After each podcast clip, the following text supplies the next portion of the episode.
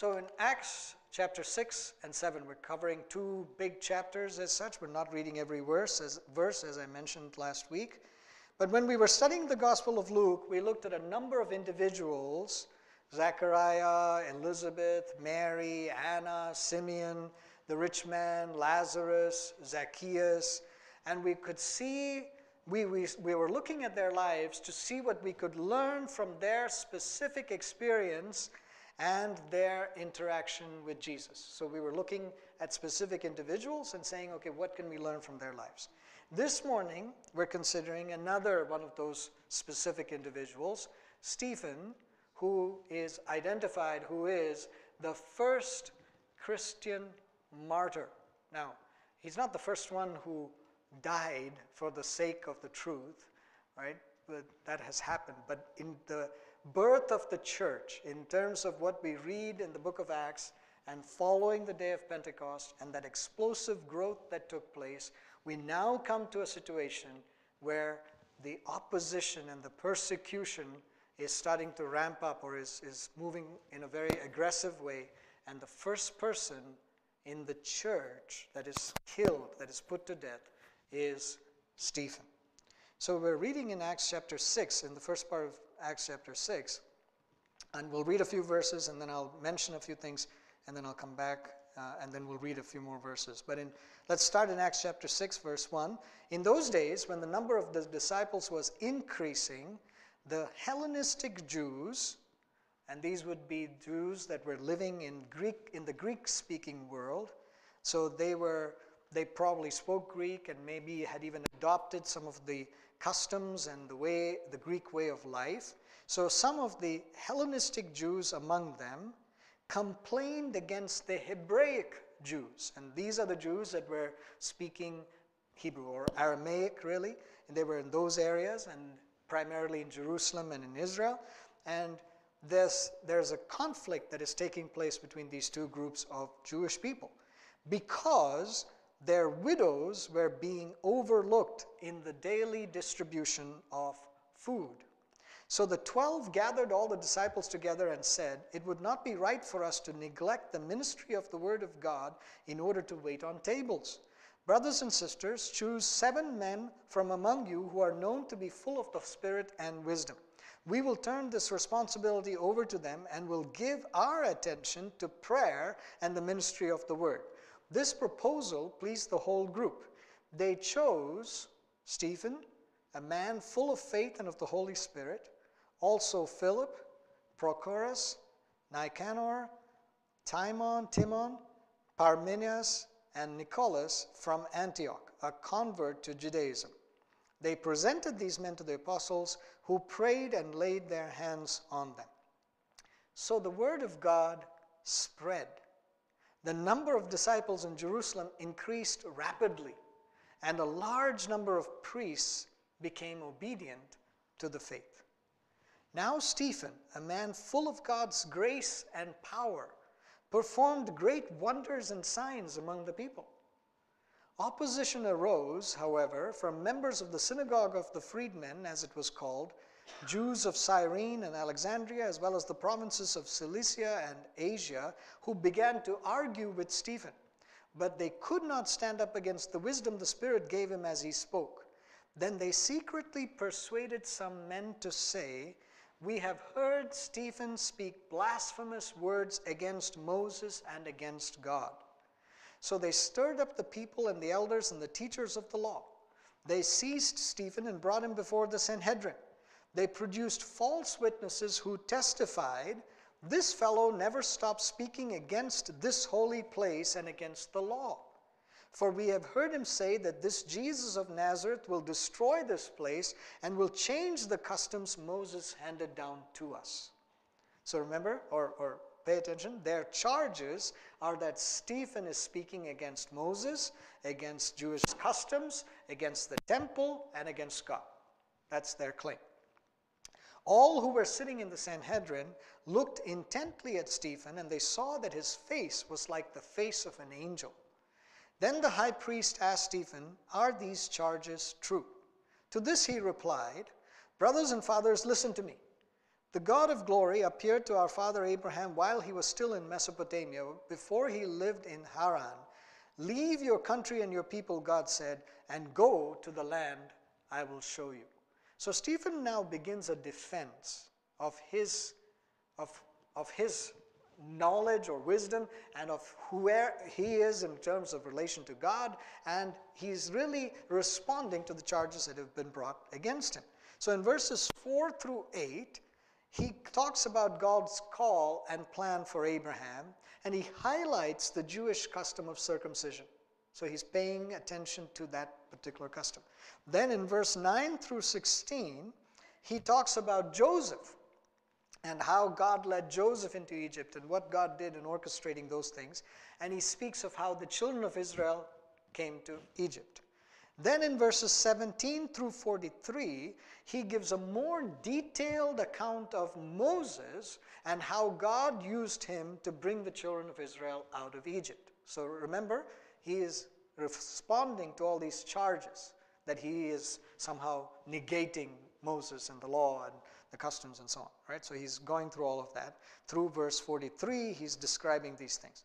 Then in verse 44 through 50, he refers to the tabernacle and the temple, and he makes one important statement there. He says, However, the Most High does not live in houses made by human hands. He's not saying that the temple is not important, but he's pointing out that God is not restricted to this specific location or to this physical presence in Jerusalem, and therefore he's opening the, the, the door, he's opening their minds to the fact that God is for all, not just them in Jerusalem, not just the Jews in Jerusalem. And so he goes through that in uh, through verse 50 there. Then, as you pick it up in verse 51, he says, You stiff necked people. So he's gone through the history as such, the children of Israel. But he says to the leaders, the Sanhedrin, he says, You stiff necked people, your hearts and ears are still uncircumcised. Circumcision was a mark of the covenant relationship of the Jewish people with God. And it was the external, visible means of saying, I have been committed to God. I am given over to God. God is my Lord. Yahweh is my Lord. But he's saying to them, You have not been circumcised in your hearts and in your ears. What is he saying? You haven't yielded yourself in terms of what you believe, what is in your spirit, what is in your heart, and you haven't yielded to the Lord in terms of your years, what you will receive, what you will be willing to accept in this situation and in the, situation of Peter and John and in the situation of Jesus before that, it was very clear that the Sanhedrin stopped their ears. They didn't want to hear what these men were saying. And he says, Your ears have not been circumcised. You have not entered into a covenant relationship with God with regard to what you're hearing and receiving. You have not entered into a covenant relationship with God in terms of what you believe.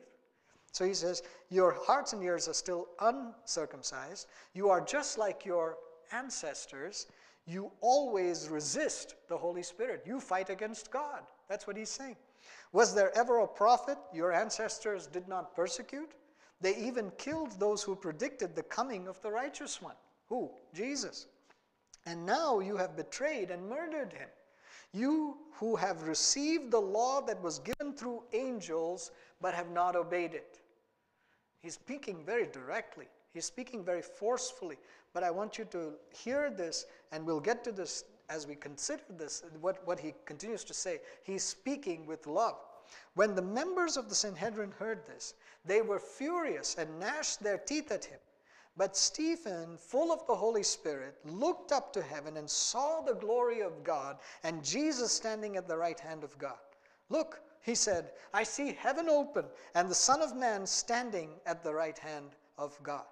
At this, they covered their ears and, yelling at the top of their voices, they all rushed at him, dragged him out of the city, and began to stone him. Meanwhile, the witnesses laid their coats at the feet of a young man named Saul. While they were stoning him, Stephen prayed, Lord Jesus, receive my spirit. Then he fell on his knees and cried out, Lord, do not hold this sin against them.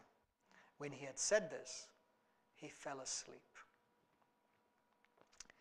And before we look at Stephen and what we need to learn from his life, I want to address two other important topics from this passage that we just read.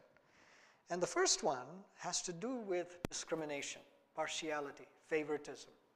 And it is the fact that there is that taking place, that partiality, discrimination, favoritism, taking place in the church because of cultural, language, and ethnic difference. Now, some of you may be familiar with Ajit Fernando. He is a Christian leader in Sri Lanka, and he has been the director for Youth for Christ for many, many years. He's now uh, sort of retired from that, but he continues to teach and to preach and to speak. And uh, he, he actually wrote or is, uh, has put together a commentary on the book of Acts. And so as I was preparing, is going through that. It's a very good study in the book of Acts. It's the NIV application commentary, Ajit Fernando. I encourage you to look at it or get it. You can get it on Kindle and so on. And it goes through the book of Acts in detail, you know, chapter by chapter, section by section. And he speaks quite extensively about this portion and what is going on in the church here. And there's a lot of things that he breaks down about the fact that these, why these differences happened and why we should be aware of not letting these kinds of differences take place and so on. But I want to read to you just one small section here. He says, In Corinth, so to the believers in Corinth and in the book of uh, Corinthians, the two books of Corinthians, Paul strongly condemned the division of churches according to interest groups. You know, one for Paul, one for Apollos. He's, he condemns all of those kinds of things and he asks them a piercing question Is Christ divided? And in, that's in 1 Corinthians chapter 1 and verse 13. Jesus told his disciples that the unity of Christians is a key to bringing the world to believe in Christ. That's in John chapter 17, verse 21. Indeed, the breaking of human barriers is a key ingredient of the Christian message. And our failure to demonstrate it, that Christian unity, is a key hindrance to evangelistic effectiveness with non Christians. And Ajit Fernando, who in, in Sri Lanka, they have a tremendous conflict, ethnic conflict between the Sri Lankan Tamils and the Sri Lankan Sinhalese. And he talks about some of these things, and the Buddhists and the Hindus and the Christians, a lot of conflict, so, you know, just civil war took place. I mean, bloodbath that took place in Sri Lanka. And he speaks about that in reference to this. And he says that when Buddhists are presented the gospel of Jesus, they typically will respond, but you Christians, you fight and you kill and you are not united at all. And when Muslims are presented with the gospel, they say, You Christians, you fight and you kill and you're not united at all. And they, they now, now there are plenty of divisions amongst Buddhists and Muslims and everybody too, but they will, they will point to their brotherhood or their unity, and they will point to the disunity in the church and in the body of Christ. And so, what Ajit Fernando is pointing to or is reminding us is that this is a, this is a key area. And we often let cultural differences, ethnic differences, language differences, preferences, interests, desires, all these kinds of things divide us. Now, if you are divided for the sake of truth, if someone who claims to be Christian is not, in fact, as we considered last week, holding Jesus in high esteem, if that person is not holding the Word of God in high esteem, if they will not say that this is the truth right, that we are uh, subscribing to, yes, there may be a point of division with that person. But when we divide because of all of these other things, then we are not representing Christ. We are not representing Christ well. And it is amazing to see, it is instructive for us, illustrative for us, that even in the early church, birthed in the Holy Spirit, booming, exploding, seeing the work of God manifest in their, in their midst, right? The signs and wonders, all sorts of things happening. What is characteristic there? Things that come from the human heart, things that divide, things that cause us to see somebody as being different, as being less than, as being not as important, and therefore to give preferential treatment. And so the Hebraic Jews did not treat the Hellenistic Jews as well. They're all coming from the same, similar backgrounds, even. But, and, and they're all believers in Christ, even. But they treated each other poorly. So, that needs to be a, not just a warning as such or a, a point to note as such. And, and by the way, throughout the book of Acts and throughout the Bible, the Bible never sugarcoats the behavior of believers, of children of God. They behave terribly, right? The children of God throughout the Bible behave terribly, and the Bible never hides that. It presents it. It says, yeah, this is what they did. It's not telling us that's what you should do. It's telling us this is what you should not do. And so there's another opportunity for us to exercise discernment and to say, oh, okay, I see what these people did. Okay, I need to do something different. We need to be doing something different. We should not divide on these grounds, but we rather have to come to the Lord in unity. The second point, or second sort of topic I want to point out from this passage before we get into looking at Stephen is this seeming differentiation between practical ministry and like pulpit ministry. The, the sort of, and people have taken this to sort of imply that there's that split between the clergy and the laity, right? Those that are ministering the word and those that are waiting on tables. But that was not the point. The apostles were not saying, we, the apostles, are better than all of you, and we will minister the word. You go ahead and you know, clean and wait and do things like that. That was not the point they were making. They were saying there is a need, a practical need. Appoint people who can lead in that context, who can help to administer this. We are going to give particular attention to prayer, to leading in prayer, to being in prayer, to bringing the people in prayer before God. And we are going to give particular attention to the teaching of the word because we have been taught by Jesus and Jesus told us to be able to teach others and we are going to pay particular attention to this. But this is not to split those things apart. In fact, when you look at what Stephen was doing, Right? It says, a man full of God's grace and power performed great wonders and signs among the people. And then when they were arguing with Stephen, it says that they could not stand up against the wisdom the Spirit gave him as he spoke. He was teaching, he was preaching, he was doing signs and wonders, he was doing the things that the apostles were doing. There was no distinction. But he was also chosen to figure out how to make sure that the food was distributed well, correctly and the widows are taken care of.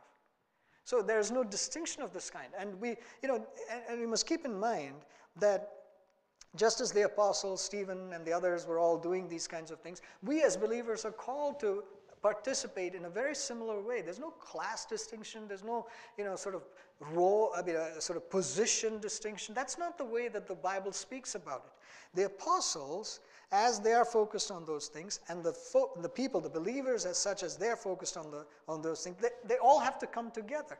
And in the course of our lives here on earth, as children of God, each one of us has to be prepared, has to get equipped to both lead and to follow.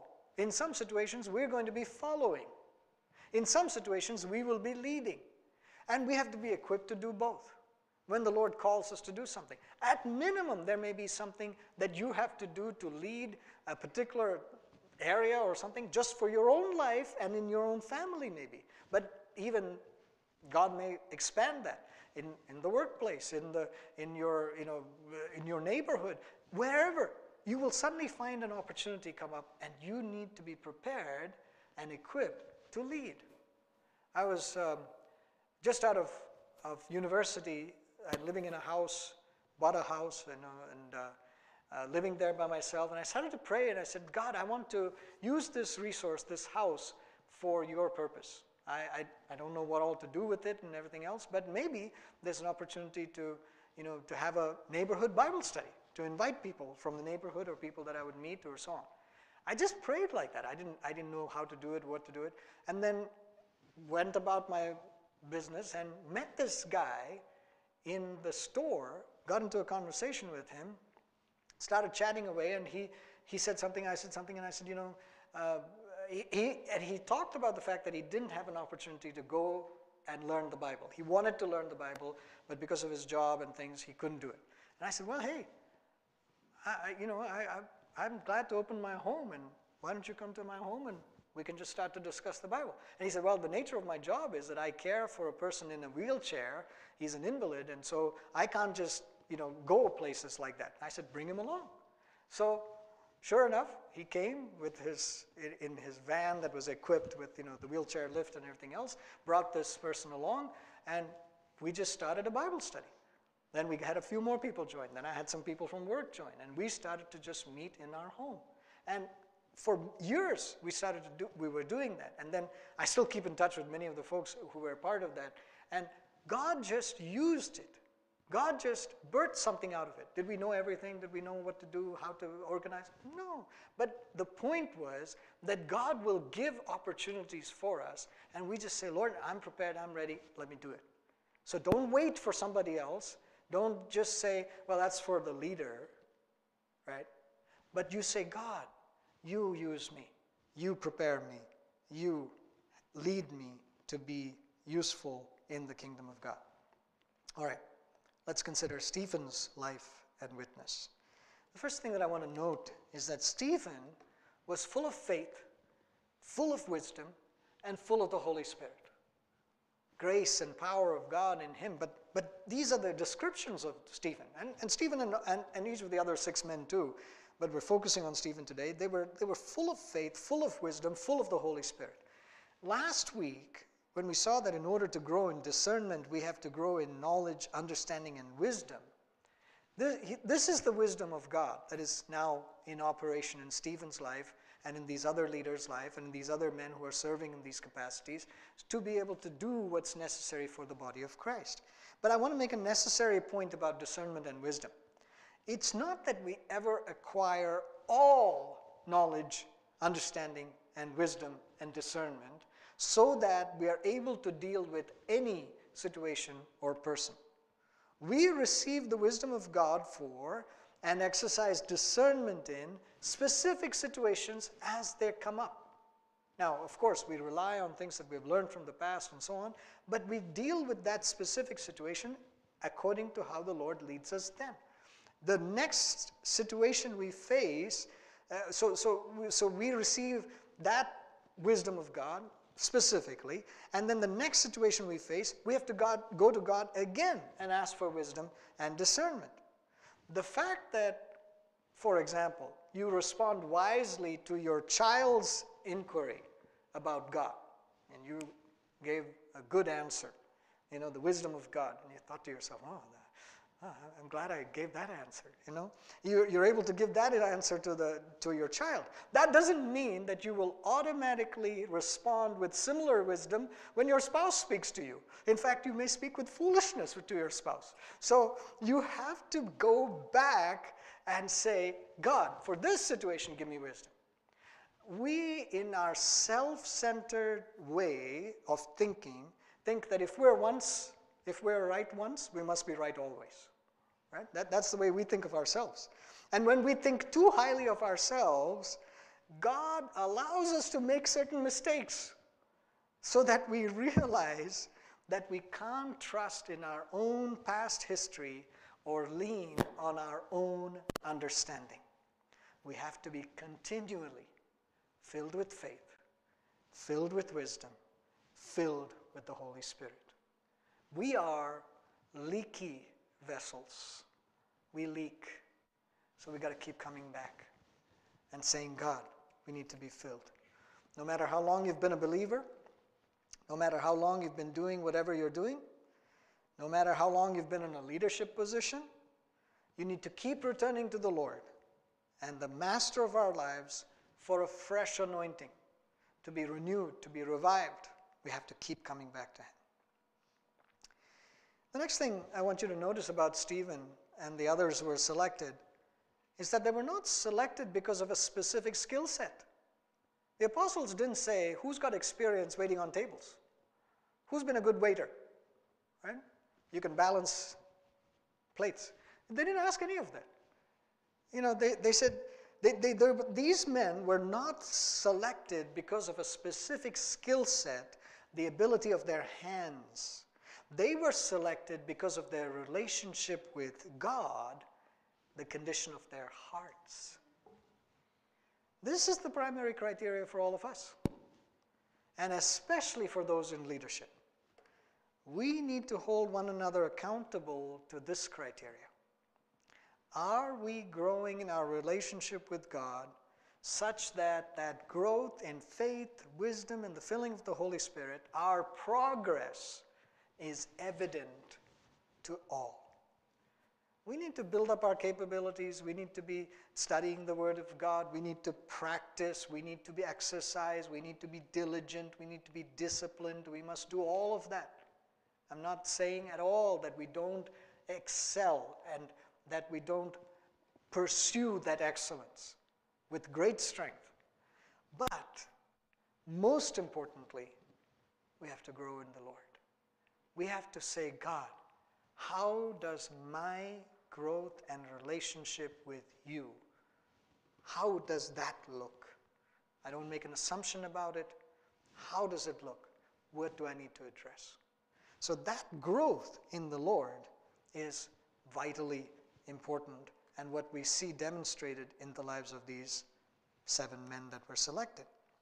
Now, next thing Stephen was bold and courageous.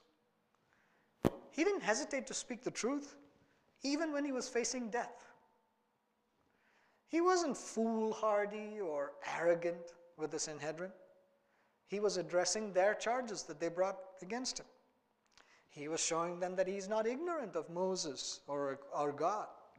But he didn't back down from telling them what they had done wrong, how they had disobeyed the very law that they were purporting to uphold, and how they were, in fact, fighting against God by resisting the Holy Spirit. That's what he's telling them very clearly. But in spite of all this bold, courageous statements, it's very clear that Stephen didn't oppose the Sanhedrin because of hatred or of anger. Because when, when you look, when you, when you read what is here, I trust that you will be reminded of what we read in Luke chapter 23. Because in Luke chapter 23, verse 34, Jesus says, when he's on the cross, Father, forgive them, for they do not know what they are doing. And in Luke chapter 23, verse 46, Jesus calls out with a loud voice from the cross Father, into your hands I commit my spirit. And in Luke 23, it says, when he had said this, he breathed his last. It's very, very similar to this expression by Stephen. And Luke is the same author here. It's not a coincidence, not an accident. He, he's noting what Jesus said from the cross, and he's noting what Stephen says as he's being stoned.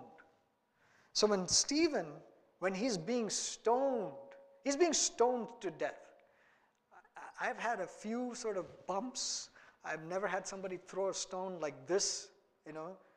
Even that little, little sort of bump or something hitting you, and you go, oh, I can't imagine what this is being stoned to death.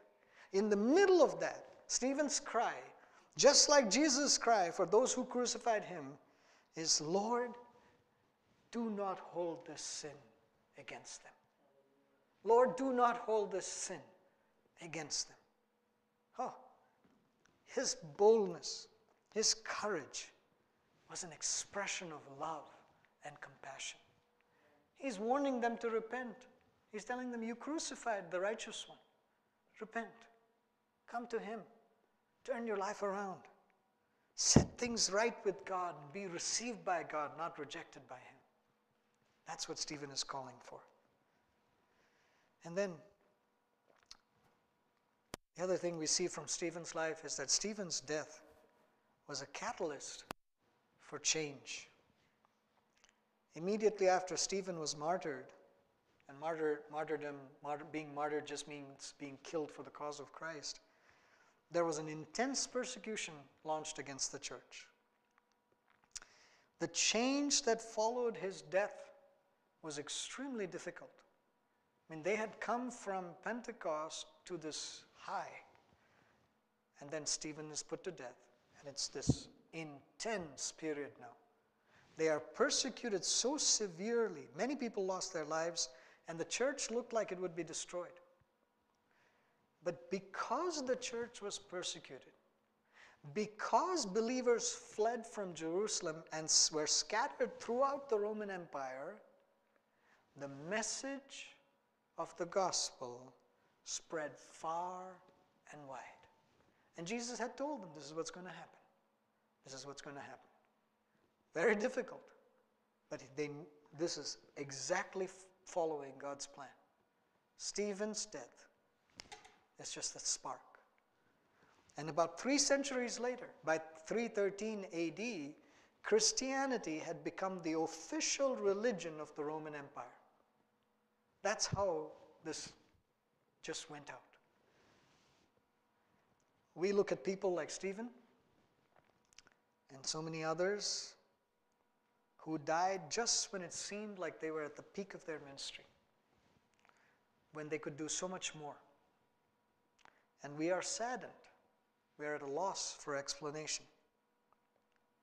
But God knows exactly what the breadth and the depth of our lives need to be. He knows what impact our lives have and what impact our deaths have. When we're in the midst of loss, suffering, persecution, it's very difficult to believe Romans chapter 8, verse 28, which declares, We know that all things work together for good to them that love God, to them who are called according to his purpose. Tough to read that verse in the midst of suffering, in the midst of loss, in the midst of death, untimely death in our, in our sense, right? We, we would think of it that way. We may never know exactly why something happened the way that it did, but we look to God. We trust Him. We say, Lord, I'm, I'm, I'm confident that you, the good God, you who continue to show goodness, you who manifest your plan, this is where it's going. This is what it is. You know, and that's why, like Stephen, we can look into heaven. Even when you're being stoned to death, we can look into heaven. We can see Jesus standing at the right hand of God. We can say, Oh Lord, I see, I see this glory of God. And we can say with confidence, Lord, receive my spirit. You know where you're going. You know whose you are. You know who you belong to. You have no thought or dread of what is going on right now and of what may come. You're able to look with confidence. You're able to look into heaven and just say, Lord, receive my spirit. That's the testimony of a child of God. It's not, I lived to be 120 and, and I did these things. No, it's, I was faithful I was full of faith. I was wise. I was full of the wisdom of God. I was relying and dependent on the Holy Spirit. I was full, filled with the Holy Spirit. I exercised discretion and discernment. And as I lived out my life in declaration of the gospel of God, and as I told people boldly, courageously, in love, with humility, with compassion, with care, with what they needed to do to repent and to be rejoined with the Lord. Oh, I see. I see. I'm ready to be received by the Lord. No matter what age, no matter what circumstance, no matter what is happening. Stephen. So, what do we do? We respond by encouraging each other to be full of faith full of wisdom, full of the Holy Spirit. When we see each other, when we pray for each other, when we are speaking to one another, this is what we want to encourage each other. Not did you make more money, not did you buy another car, And if you do, that's fine. I mean, acknowledge it, uh, rejoice in it, fine. Don't, I mean, but most importantly, let's encourage one another to say, hey, how are you doing in your faith? Are you full of faith? Has faith been leaking? How, do you need to go to the Lord and to receive? Do you need to hear the word so that faith may come from hearing? Do you need to apply this word so that through the exercise of this of the application of the word faith may rise? What about your wisdom? Are you acting wisely? Are you pursuing the things of God? Have you been dis- distracted, misled, somehow derailed by the things of this world, by your flesh, by the devil? Outright deception? Have you been responding with the wisdom of God? Can I encourage you? Here's what the Lord spoke to me. This is some wisdom, a word of wisdom that I just received. Maybe this will encourage you too. And then, are we encouraging one another to be filled with the Holy Spirit? In this year, we had plenty of opportunities, or multiple opportunities, I should say, where we were reminded that we need to keep coming back to the Lord to be filled with the Holy Spirit. We want to close out the year with that same thought. We want to start the new year with that same thought. We want to be filled with the Holy Spirit. We want to have the work of the Holy Spirit manifest in our lives. We want to have the Holy Spirit being filling us in such a way that He gives us the gifts of His Spirit, of, of the Lord, that we would then serve one another with those gifts. We want the Holy Spirit to so fill us that we cannot help but bear the fruit of the Spirit. A healthy, flourishing he- tree that is planted by living water will bear fruit. It'll bear good fruit, it'll bear abundant fruit. But it is when we are filled with the Holy Spirit. So, this is our encouragement.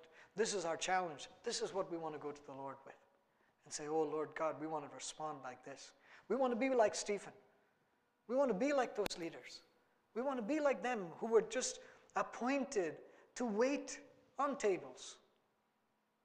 But in doing so, with faithfulness, with great grace, with power, oh Lord God, we want to respond similarly. And then we want to apply. We want to say, oh Lord God, we want to apply your wisdom and we want to apply this word to the specific area that needs the most attention in my life.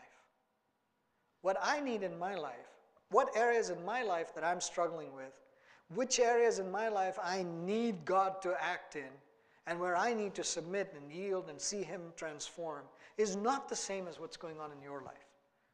I can't say to you, go do this. But I can't say to you, go to God and say, Lord, what should I do? Which area in my life do I need to pay attention to? What do I need to set right? Before even I keep going forward and I just sort of keep going saying, oh, I'm okay. No, Lord, which area in my life do I need to address? Where, where am I lacking? Show me. Reveal it to me. And maybe God has already done that. Maybe you know. Maybe you know that this is the things that you need to pay attention to. Maybe the Word of God has been coming to you for a long time, and you know how you need to respond, how you need to apply. But I challenge you this morning, this, this, in light of this Word, that you would respond and you would apply and you would say, Lord God, set this right. When we do that, when we respond in those ways, when we apply, then we have learned something from the life of Stephen. Heavenly Father, we thank you that your word is so complete and so rich for us. And we thank you, Lord, for what Stephen represents. Very few mentions of him, just one or two chapters here in the book of Acts that we read about his life. But what an impact! What a prompt, what a, what a challenge. And we pray, Father, that we would take from his life all that you want us to learn and to understand and apply it. That we too would bear testimony along with Stephen and with all those other men that were chosen to serve, that we are full of faith, full of wisdom, and full of the Holy Spirit. We ask it in Jesus' name. Amen.